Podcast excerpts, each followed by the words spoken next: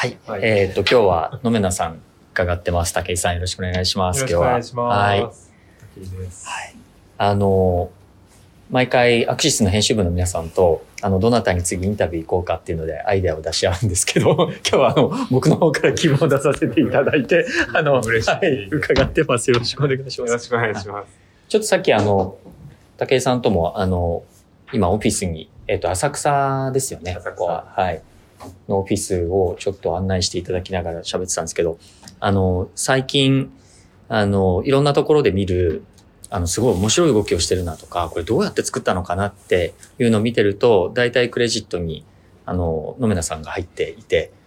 あの、あ、またかみたいな 感じで思うことが多いのと、あと、僕らの、あの、周りでもすごく、あの、なんだ、話題にする人たちも多くてっていうので、あの、特にあの、今日はあれですかね、デザインかけるエンジニアリングなのかもしれないですけど、あの、そういうところもお話伺えたらなと思ってきました。あありがとうございます。僕僕からすると、あの、田川さんという方は、まあ、タクラムっていうスタジオも憧れの存在だったので、大変光栄に思っております。よろしくお願いします。よろしくお願いします。えっと、今ですね、この浅草、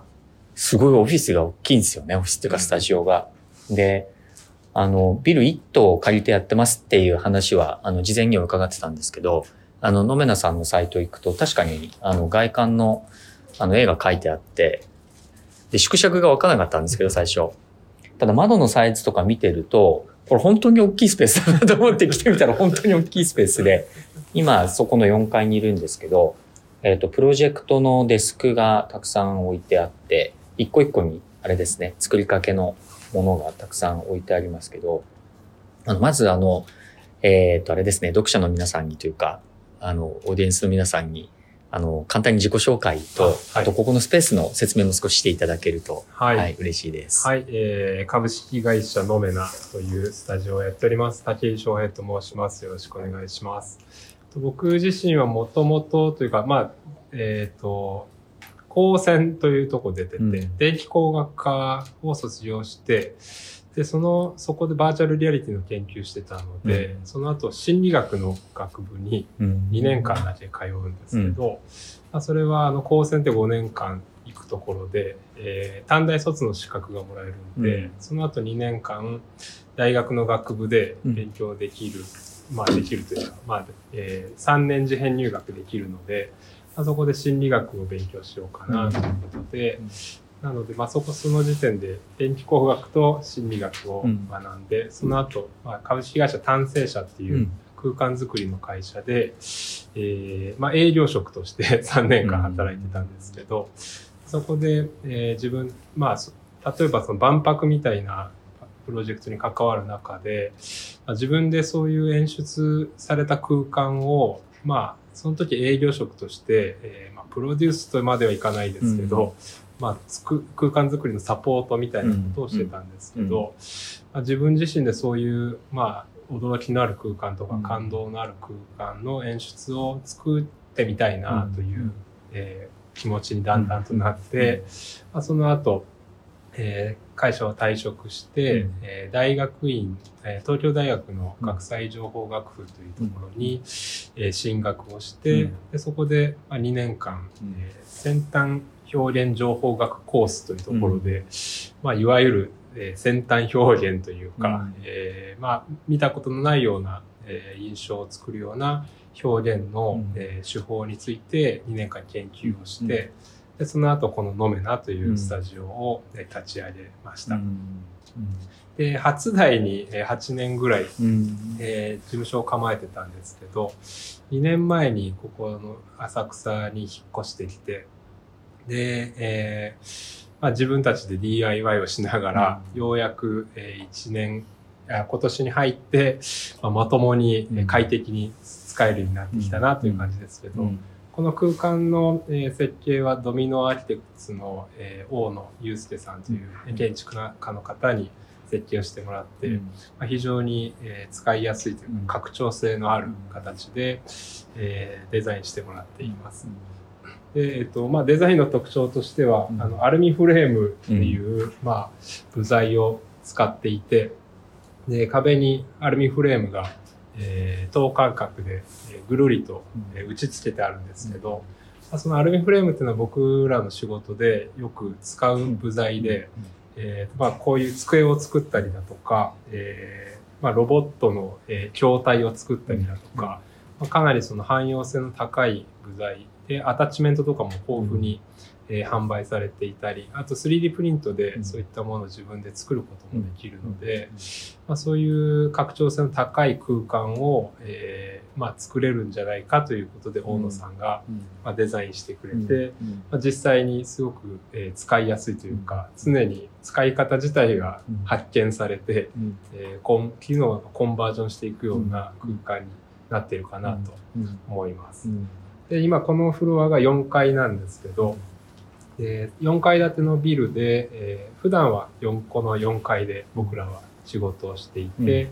3階が、えー倉庫と、えーまあ、あと多目的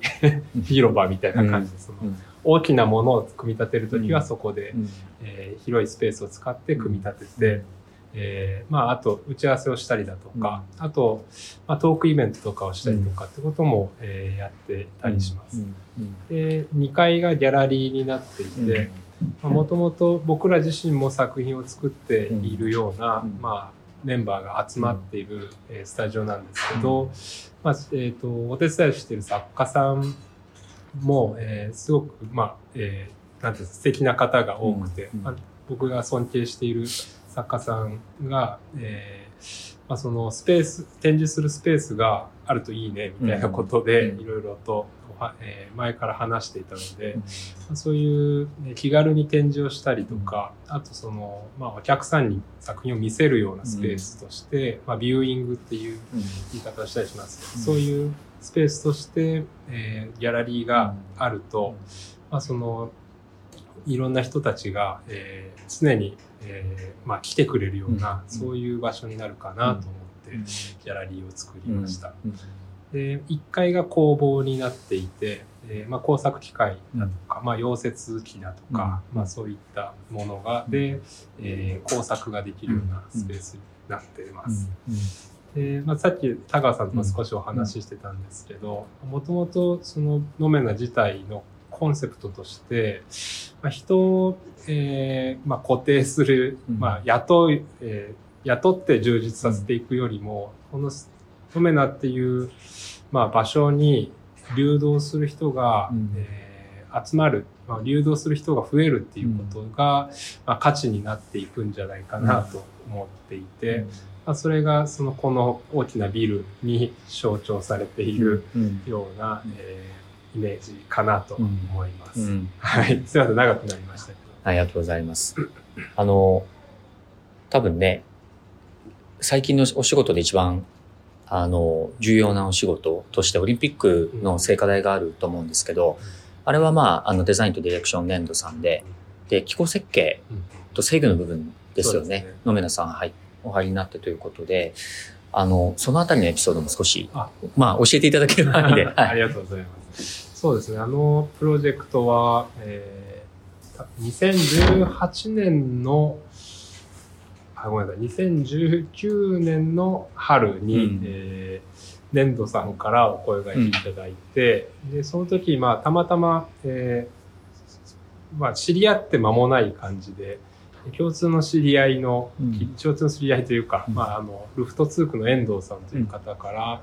まあ、なんか、武井さんに、うんえー頼みたい仕事があるんだけど、うん。で相談が来て、でまあ、それで、えっ、と、粘土さんご紹介いただいて、うん。その時、まあ、2つぐらいプロジェクトのご相談があったうちの1つが、うん。あの、オリンピックの聖火台だったんですけど、まあ、その時に、えっ、と、多分何者なんだろうって感じで思われてたと思いますし、一応、三沢遥さんの作品の手伝いをしてたりして、で、まあ、三沢遥さんはもともと粘土出身の人なので、そういう、まあ、三沢さんの作品を手伝ってる人かっていうふうに見られてたと思うんですけど、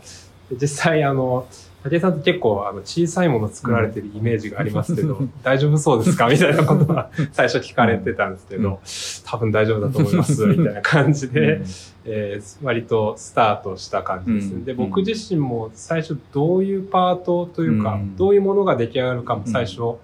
えーはっきりしてなかったので、えーその、ああいう球体状のものが変形してうん。火がつくっていうプランになる以前のアイデア、まあ、ブレストみたいなところから参画させてもらって、それ以外にもいろんなアイデアがうんあって、それぞれの実現可能性とか、えーまあ、コストの試算だとか、これを、まあ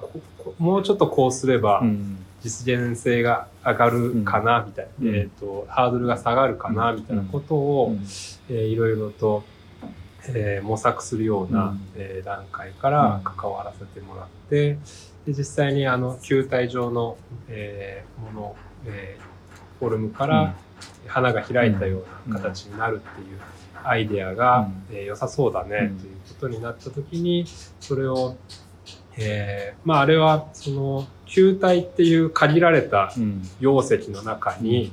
まあ、メカを、うん。えー仕込まなきゃいけないんですけど、その限られた容石の中に、えー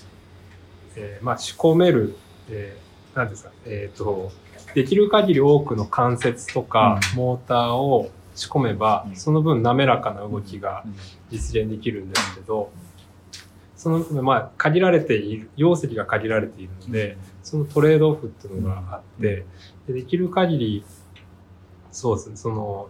まあ、えー優雅なというか、うん。エレガントな動きを実現しなきゃいけない中で、えーまあ、そのトレードオフをどう見つけていくかっていう作業が、まあ、多くの時間を割いたところかなと思います。なので、その関節がこういう、えーバリ、えーパこういう条件だったら、こういう動きになりますよね、とか、えーみたいなことをもうものすごいたくさん、うん。えー考えて、それを粘土さんと、えーすり合わせて、うん。えーまあ、こういう方法だったらベストな、えー動きができるかなということで、えーまあ、お落ちえー落としていくというか、うん実際のデザインに落としていくような、うん。そういう、えー手順で進めていきました。うん。なので、そのあたりは、えーそうです。結構、なんて模索的というか、うん。僕自身も最初から僕の仕事が決まってるわけじゃなくて、うん。まあ、ノメナの仕事に共通している部分だったりするんですけど、その相談された時点で仕様が決まっていないってことがほとんどで、エンジニアリングの仕事でそういうのってあ実はまあ多くはないと思うんですけど、自分たち自身でうん。その仕様を決めていくっていう、うんえーまあステップを踏むんですけど、それが結構大変というか、うん。忍耐強さが求められるうん仕事だなとうん。自分たちでも思いますけど、うん。なんかそういうところで、その、まあ、自分たちにしかできない価値が、うん。まあ、発揮できているのかなと、うん。一応最近なんか、うん思えるようになってきたなというのがありますね。なるほどね。はい。なんか今あの、このオフィスに置いてあるものも、メカあり、エレキあり、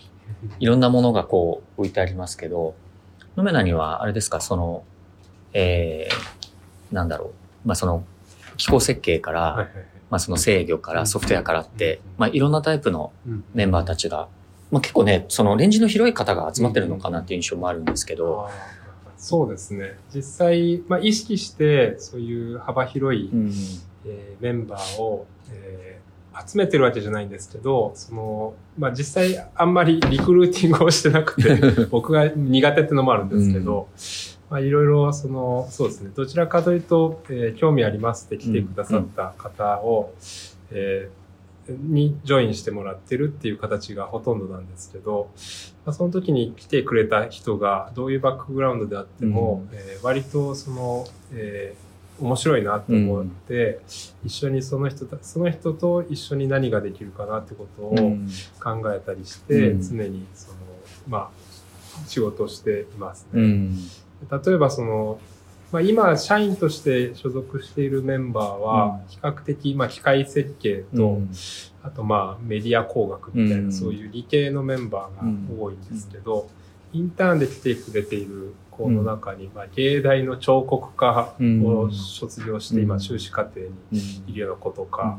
なんかそうえー、美大か美大の、まあ、建築やってた子とか、まあ、そういう、え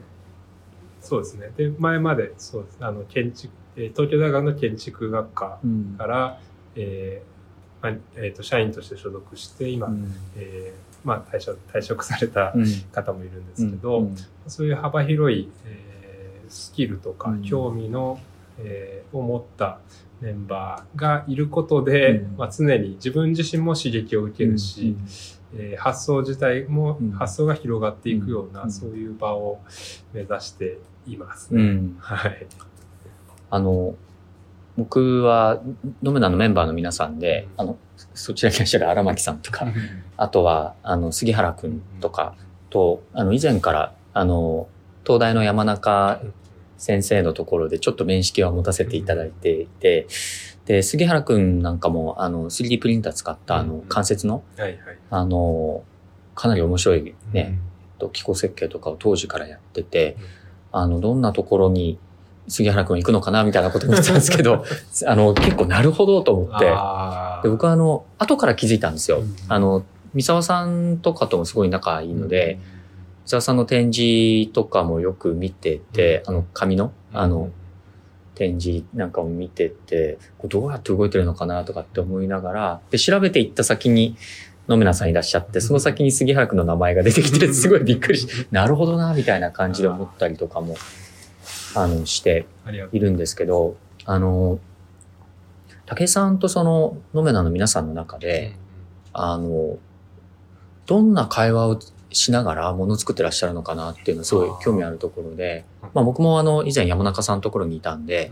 その気候とか、さっきね、エレガントな動きの話とかもされてたと思うんですけど、まあそういった話もすれば、なんかすごいこう抽象度の高い哲学的な話もすればみたいな、あの、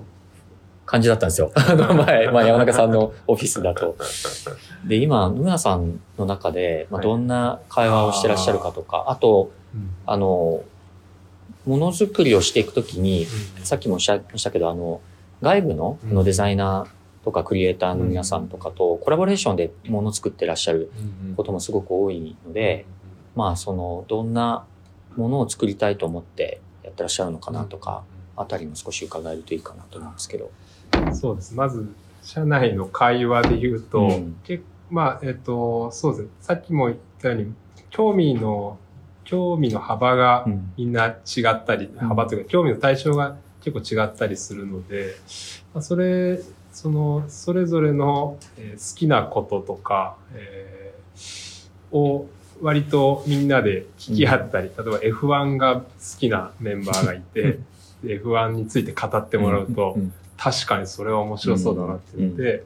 今度 F1 見ようかみたいな。実際、あの、僕行けてないですけど、今年の鈴鹿に社員3人で、行ってたりしましたけど、そういうこととか、まあ、あと、まあ、えっ、ー、と、僕は浪曲とか、うん、古典芸能がすごい好きで、うん、えー、講談とか、うん、まあ、そういうのを浅草にもちょうどいるんで、みんなで見に行こうとか、割とそういう感じで、まあ、すごく、なんですか、僕、僕自身もその自分が知らないことに触れるのはすぐ楽しいと感じますし、今いるメンバー全員が同じように感じてくれているのがすごく、まあ、幸せだなと思いますけど、うん、まあ、そんな感じで、えー、割とたわいもなく、うん、えー、話をしてますけど、やっぱりそのみんな共通してるのは作りたいっていう、うん、作り続けたいとか、えー、面白いものを作りたいとか、えー、っていうことは、えー、みんな共通して持ってるので、うんうん、割とまあ哲学的とまでは言わないかもしれないですけど、うん、まあ、今の時代どういうものを作るべきなんだろうねとか、もはやものを作る必要もないぐらいの世の中になってて、僕らは何を考えて作っていけばいいんだろうね、みたいなこととか、あと技術者倫理的な今後 AI とかロボティクスが発達するとどういう世の中になっていくんだろうね、みたいなことは割とナチュラルに話したりしてますね。で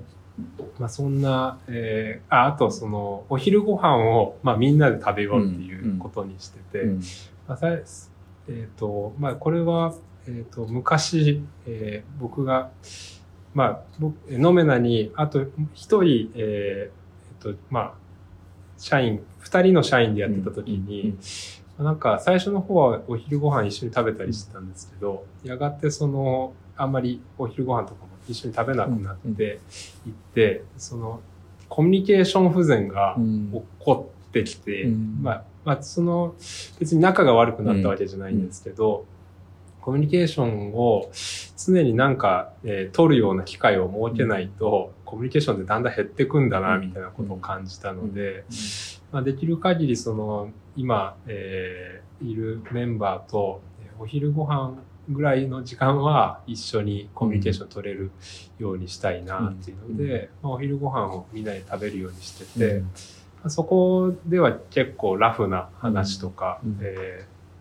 してますね。うん。あの、うん。なんで、最近僕が思ったのは、富山に、あの、三沢遥さんのうん。展示の、うん。えーお手伝いで富山に出張に行ったんですけど、その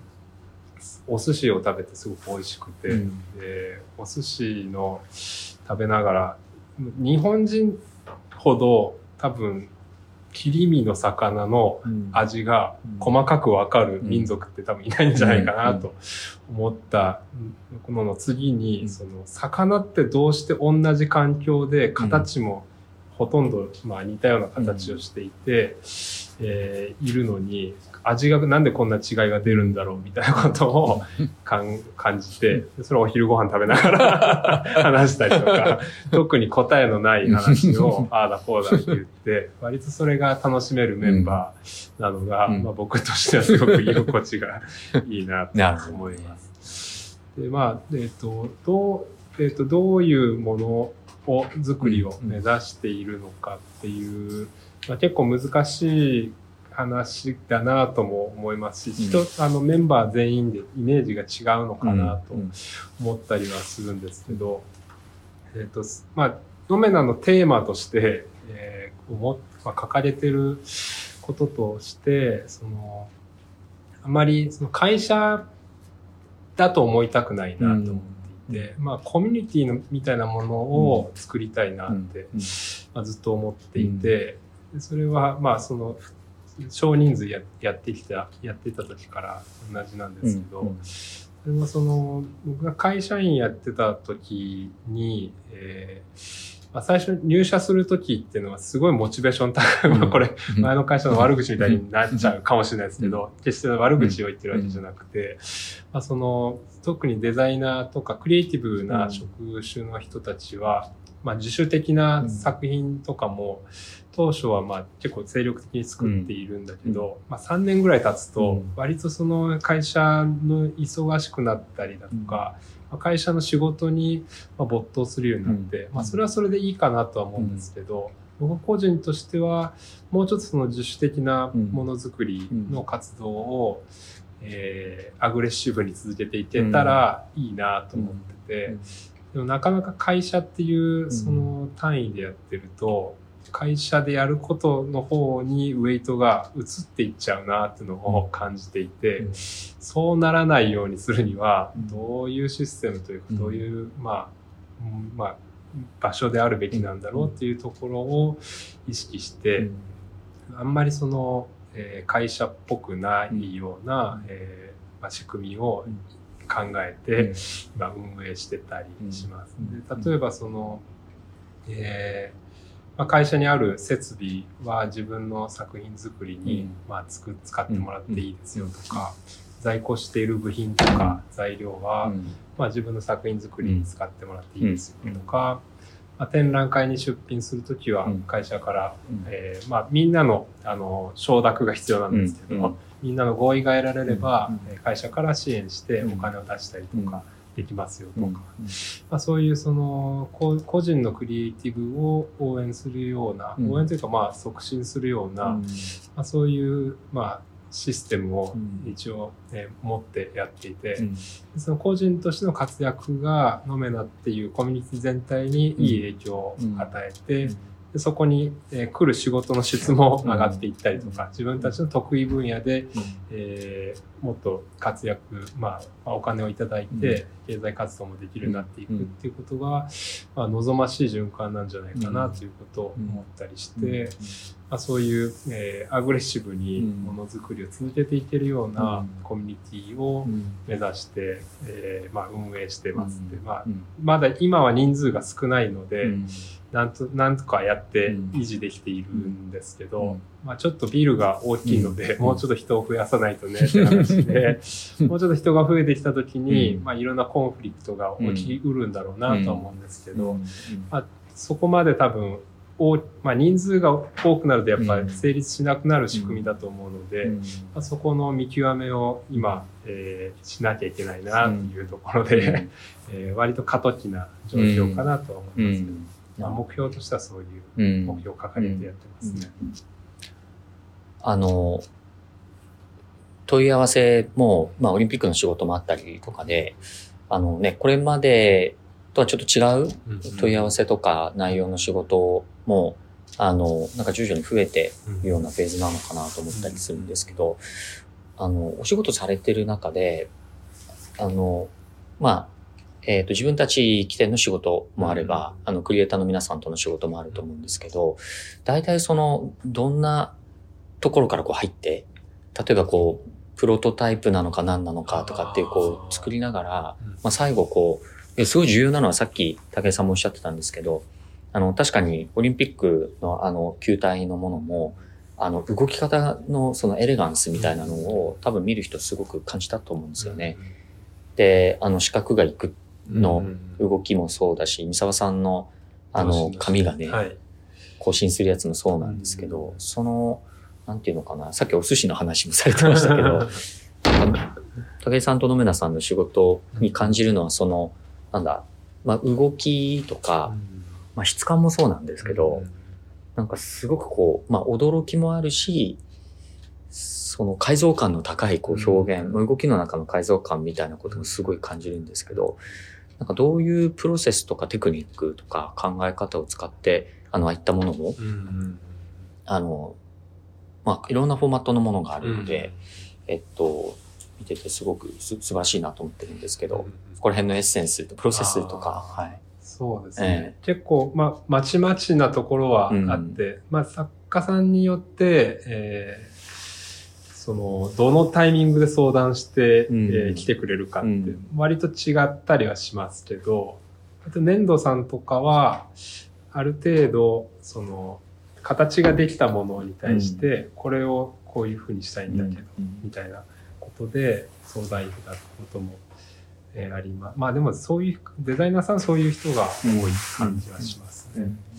でまあ、アーティストの方だと、えー今までお手伝いしたので、えーと杉本博さんって僕すごい尊敬している方からご相談いただいたときは、割ともうすごいコンセプトの言葉だけで説明していただいて、で、それを、えーまあ、自分の中でイメージにしていくっていうプロセスを踏んでたんですけど、まあ、そういうそのコンセプトだけをお伝えいただいて作るみたいなこともあったりはしますね。でまあその中で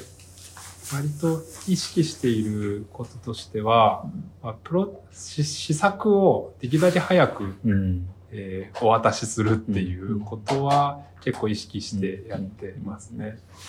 でまあこれだけそのうん。見ていただくと物が多いんですけど、うん。こんだけ物が多くしてるのは、まあ初動をできるだけ早くするっていうことが重要だなと思っていて、でやっぱその自分たちもそうなんですけど、パッてなんかアイデアが浮かんだりとか、うん。これ作ってみたいなって思った瞬間の熱量が一番高くて、その日のうちになんか作りたいみたいな、でその日のうち、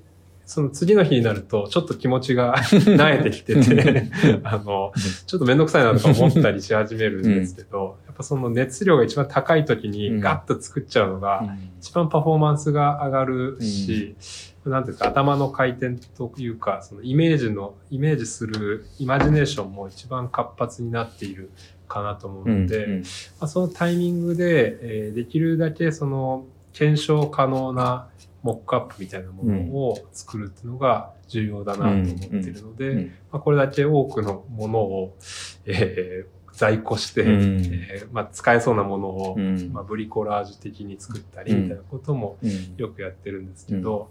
そうです。三沢さん、三沢遥さんの仕事とかは特にそうで、その、最初こういう、まあ、動き、磁石に反応する紙がうん。あって、これで何か面白い、うん。えー作品のシリーズを作りたいって言われた時に、まあなんか、とりあえず、まあ、三沢さんの方で手で動かしていた動きを機械に置き換えられないかなというご相談いただいて、で、そこで僕の方で、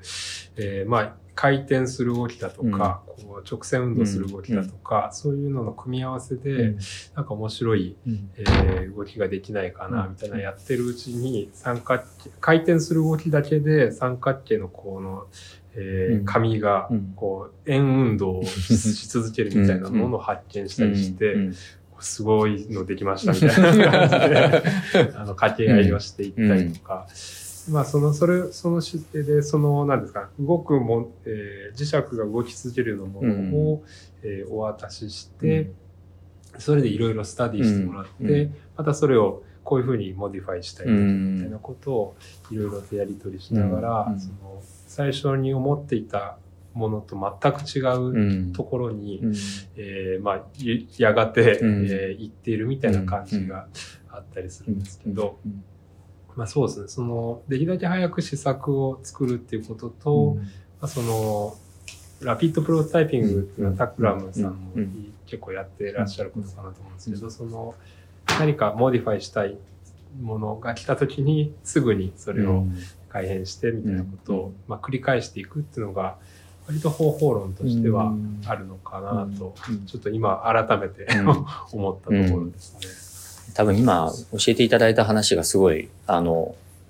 大事なんだなと思いましたね。あの、改造感のあるものづくりとうん。改造感のないものづくりってうん。何がこうプロセス上差をつけてるのかなってすごいいつも思うんですよ。うん。で、それはあの、まあ、なんだろう、えー、プロダクトデザインでもグラフィックデザインでも、まあ、もはやデザインじゃなくても、うん。何でもものを作るっていう時とか仕組みを作るとかっていう時に、あの、あすごいこう緻密に作られてるなとか、思うことと思わないこととあるんですけど、なんかあの今のお話聞いててやっぱり、あの、僕らも結構似たようなこと考えるところあるんですけど、試行か錯誤の回数が、えーまあ、エラーを修正する回数でもあるし、あの、気づきの回数でもあるじゃないですか。そうですね。本当にそれはありますよね。なんか、まあ、ふわっとしたものがイメージの中にあって、多分最初作家さんから相談されてる時点っていうのは、ゴールが見えてるわけじゃなかったりするんですけど、まあ、それに対して手がかりみたいなものが加わると、そのイメージがどんどんそのうん。具具現化していくんですけうんど、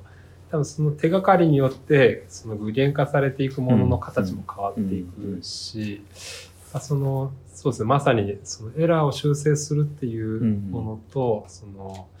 なんていうか、イメージを、うん。えー強化していくというか、うんうん。えーより鮮明にして、うん。ままさに解像度みたいなものを高めていくっていう、えー感じはうん、すごく、まあ、やってて思いますそうですよね。はい。あの、場合によっては、えっ、と、コンセプトから最後の具現化までをウォーターフォールみたいに流していくパターンがあるじゃないですか。でそうするとその具体化のフェーズに取られてる時間がすごい短かったりして、でそれだとあの、回せる施策とか、あの、試行錯誤の回数が少なくなっちゃってみたいなことってすごい、まあソフトウェアの設計とかでいっぱい起こってるんですけど、なんか僕よく思うんですけど、あの、タクラムの中とワイパーとか、はいはい。ジャッキアップみたいな言葉を使うんですけど、ワイあの、探索してワイパーうで幅を広げて検証してここだって思ったらその方向をい1解像度上がったところでまたこうバッと、うんうんうんうん。あの増やしてみたいな大きなワイパーから小さいワイパーまでを、うんうん。あの、プロセス上でこう積んでいきながら、うん。で最後はだからものすごいこう繊細なところではいはいはい。あの、可能性を検証してるみたいなこととか、あと、ジャッキアップは、ジャッキアップってこう、ガッシャンガッシャンって言いながら、はい。キュッて上がって次の安定まで行って、キュッて上がって次の安定まで行ってて、その足場を組みながら。高いところに登っていく感じとかも、なんか試作をやるとそ、そこにこう、確つ次のちょっと高いところに足場を作るような作業だったりうんうんうん。するし、うん。で、それ、あれですよね。だから、多分その、回数がか稼げれば稼げるほど、に。あの、その解像度が上がっていくとするとう、ん多分こういうスペースとか、さっきの在庫の話とか、はいはい。あの、人がね、バーッと集まったり、うんあの、離れたりみたいなこととか、うんその可動性の話されとかうんされてましたけど、みたいなところがなんか全部繋がってるのかなっていうふうにちょっと思いましたね。そうですね。うん確かに。まさに、うんそうですね。試行錯誤の回数を高めるっていうのは、確かにそうだなと思いますし、あと、まあ、セレンディピティみたいなものもうん。すごく、うん。まあ、意識し、まあ、環境づくりとしては意識していて、例えばこの、えっ、と、コンテナを全部半透明にしているのは、うん。あの、まあ、在庫品って段ボールの中に入れると、うん。あの、一生使わないやつとかが出てくるんで、まあ、普段目にするところに、まあ、半透明のものが、えー半透明の箱に物が入っていると、割と何か別のもの探すときも、えーまあ、その目的から、外れたところでうん。偶然その、あ、これも使えるかなって発見があったり、まあ、そういう、えーまあ、セレンディピティみたいなものを誘発するような、うん。まあ、そういう仕組みとして、半透明の、うん。えーコンテナを、うん に物を収納してたりするんですけど、そういうところも、えーあるかな。まあ、その試行錯誤と合わせて、なんか、偶然性をいかに呼び込むかみたいなところも、えー意識しているかもな、ってうん。今思いました。そうですよね。はい。いやなんかこう思いついた時に作れて、うん。で、つ作るとそのセレンディピティうんで、もともと思ってたのとちょっと脇にあっていう気づきがあるみたいなことの繰り返しを、なんかこう、そのままね、空間にされてるような感じで。あの、やっぱりこう、なんですかね、作ることにこう、ピュアに向き合えるこう空間とか、体制とかプロセスを多分取ってらっしゃるんだろうなっていうのは、あの、作ってらっしゃるものを見て、あの、想像してたんですけど、本当にその通りにやってらっしゃるし、はい。空間自体もすごい心地よくてですね、天井高くて、抜けが良くていいですよね。ありがとうございます。なんか、つく、で、でっかいもの作りたいなと思って、うあん。の、あの、さっきも、あの、粘土さんに言った時に、小さいものを作ってるイメージがありますようん。っていう話がありましたけど、まあ、大きいものを作っていきたいなと思った時に、うん。単純に大きい空間があると、そういう発想にもなるかなっていうのをうん思ったりしてますね。うん。あとやっぱり、高川さんもそういう感覚あるんじゃないかなと思うんですけど、作りながら発想することってすごくあるじゃないですか。あああいう感覚を大事にというか、まあ、うん。むしろそう、デザインとエンジニアリング、まあ、表現をするエンジニアとして、うん。まあでき、できるというか、差が、うん。他の人と差がつけられるところ、うんそういうとこなのかなと思って、うん。やっぱ手を動かしながら発想するっていうのを、と意識してたりうん。しますけど、今ね、表現するエンジニアっておっしゃいましたけど、うん。そういう意味だと、あの、エンジニアとしてこう、教育されてきてる人たちって、、まあ基本課題解決だったりとか、まあすごい大きな仕組みの一部を作ったりっていうのあると思うんですけど、あの、野村さんに集まってきてる、そのね、エンジニアのうん。人たちとかエンジニアの卵の人たちって、はいはい。あの、そういう意味だと多分新種のエンジニアなんだろうなと思うんですけど、はいはいはいはい。武井さんの中でなんかこう、イメージっていうか、うん。うんと、ありますか？こう、新しいこう人材像なのか、何なのかわからないですけど。そうですね。ん。あんまり、さっきも言ったように、あの、うん。リクルーティング得意じゃないっていうのもあるんですけど、あんまりこういう人がいたらいいなっていうの具体的なイメージはなくて、どちらかというと、なんですかね、まあ、自分たちにないものを持ってる人が、えー来たらう、ん。すごく刺激になるなとうん。思うし、まあ、えっ、と、まあ、そもそもそさっきのその流動性が高い、えー場作りみたいなものの発想の根幹には、うん。なんていうんですか、その、小さいスタジオってうん、どうしてもその、ずっと勤めてくれうんるスタッフさんというかメンバーがそんなあ多くないとうん。多分思うんですよね。うん。ゆゆくゆくは独立したいっていうような人がうん。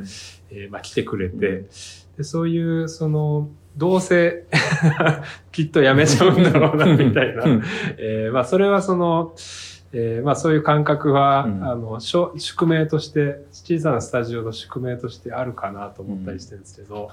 うん、当初それはなんか結構ビハインドというか、ネガティブなポイントとして感じてたんですけど、うん、むしろそれをポジティブにとって、まあその流動するというか、一定期間その、割とプロパーなメンバーとしているんだけど、その人が、まあその、そこから出ていった後もいい関係を保ったりとか、うん、え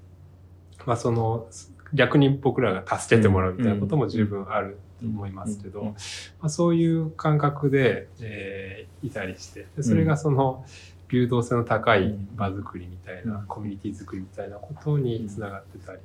しますね。うん、で、まあ、そうですね、求める人材像みたいなのはあんまりないんですけど、うん、えっと、実際その、やっぱ僕自身も、その、今いるメンバーの人たちから刺激をもらうことはすごく多くて、むしろその、僕より優秀な部分っていうのはみんなあるんですよね。うん、で、そこに、その、まあ、どちらかというと僕ダメ人間な方なんで、あの、なんかすごく、まあ、ダメな部分もすごく多いので、まあ、そういう、その、部分を補ってもらいながら、うん、まあ、今仕事をしてたりして、自分では絶対、自分だけだったら絶対できないだろうなと思うことが今実際できているし、うん、まあ、その、えー、メンバーが入れ替わったとしても、またその新しいメンバーで、その新しい景色が見えてくるかなという感覚が最近になって得られてきたので、なんかそういう、えー、刺激を、えー、与えてくれるような人たちが、えー、集ってくれると、うん、まあ、それはその社員というか、えー、そういう、えー、なんですかね、フルタイムで来てくれる人に限らずなんですけど、うん、まあ、週に1回来てくれるような人とか、まあ、インターンの方とか、あと外部のその作家さんとかで滞在制作とかをしてくれるような方もいるんですけど、うん、まあ、そういう方も含めて、うん、えー、このノメナっていう場に、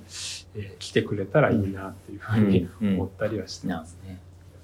あの、ノメナの語源がフェノメナの後ろですよね。だからまあ現象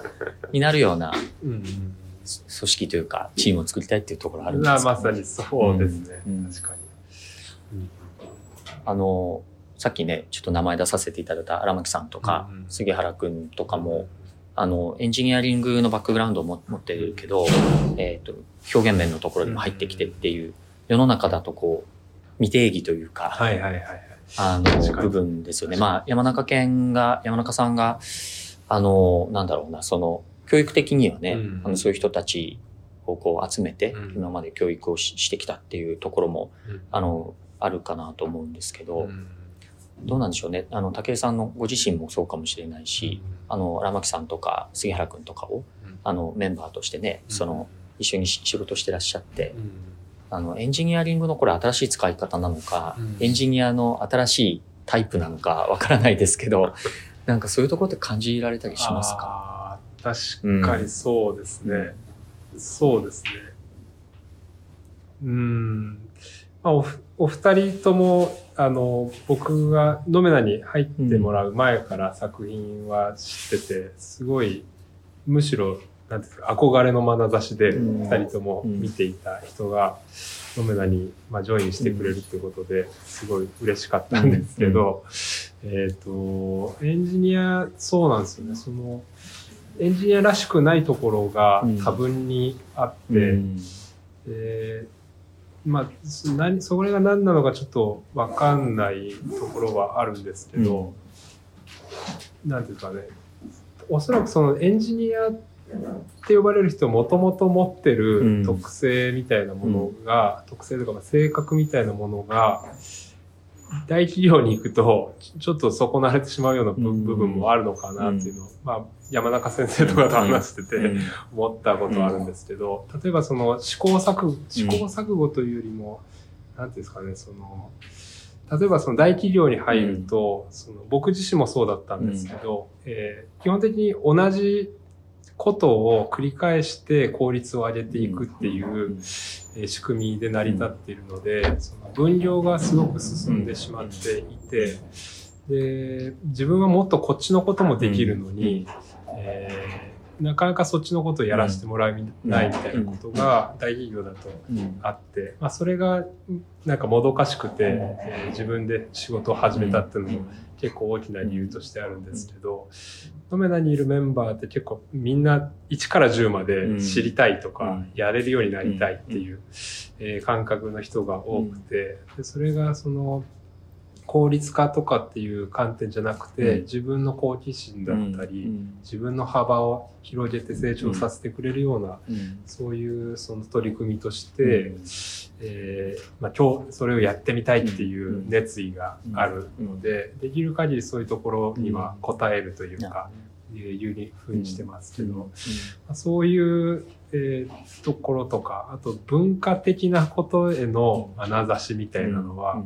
案外でもそのエンジニアって呼ばれるような人とか理系の人でも多分にその文化的なものへの造形が深かったり、えーその興味が強い人ってよくよく話してみると多かったりするんです。けど、それが仕事にまあ直接的に関わってないっていうことが実際のところなのかなとは思うんですけど、なんかそういうノメナでやってることっていうのはそこがまあ直接的にリンクしているその文化だとか、えーその表現みたいなところに直接的にそのエンジニアリングがリンクしているっていうのが、まあ特殊というか、たまたま、たまたまだったんですけど、うん。その、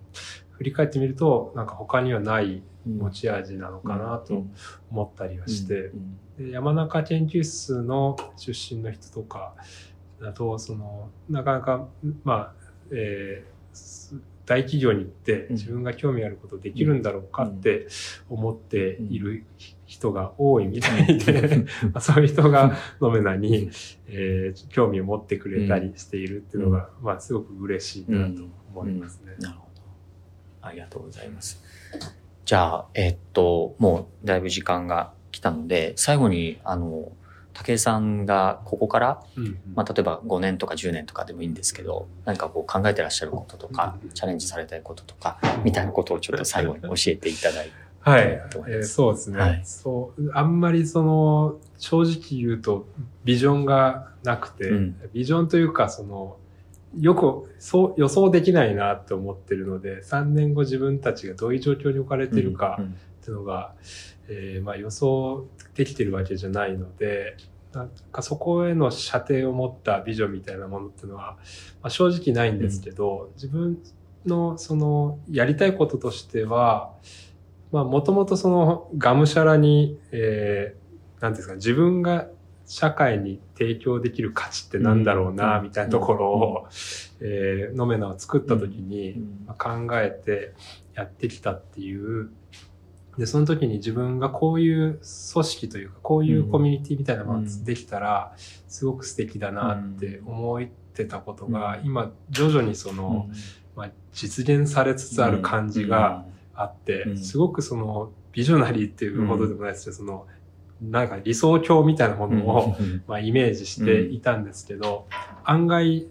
なんかできるかもしれないなっていう感覚に今なっていて、うんそう、その、さっき言ったように、その、ものづくりだとか、作品作りだとか、自分の手で作るっていうことを、まあ、ずっと続けていけるよううなん。コミュニティっていうのが、まあ、その、えー確立できたらいいなと。うん。で、今は結構必死にみんな働いて、まあ、社員、メンバーが少ないっていうのも、うん。少ないメンバーでこの大きなビルを維持しようとしてるのが、まず、そのすごく奇跡的な状況だったりするんですけど、結構その、いろんな方々にその活動だとか、まあ、クリエーションが評価していただけ始めている時期なので、ここからその、もう今ほどうん。苦労せずに、うん。えーもうちょっとその、自分たちの時間もうん。ちゃんと取れるような形で、えーこういうコミュニティを維持していけるようになることが今の僕の目標ですね。はい。はい、ありがとうございましたはありがとう。ございます。あの、ぜひ、これ、聞いてらっしゃる皆さんも、のめなさんのサイト、あの、ご覧になっていただくと、ムービーとかも含めてねは、い結構あの、情報がたくさん出てるので、あの、ご覧になっていただければと思います。じゃあ今日は武井さんありがとうありがございました。とうございました。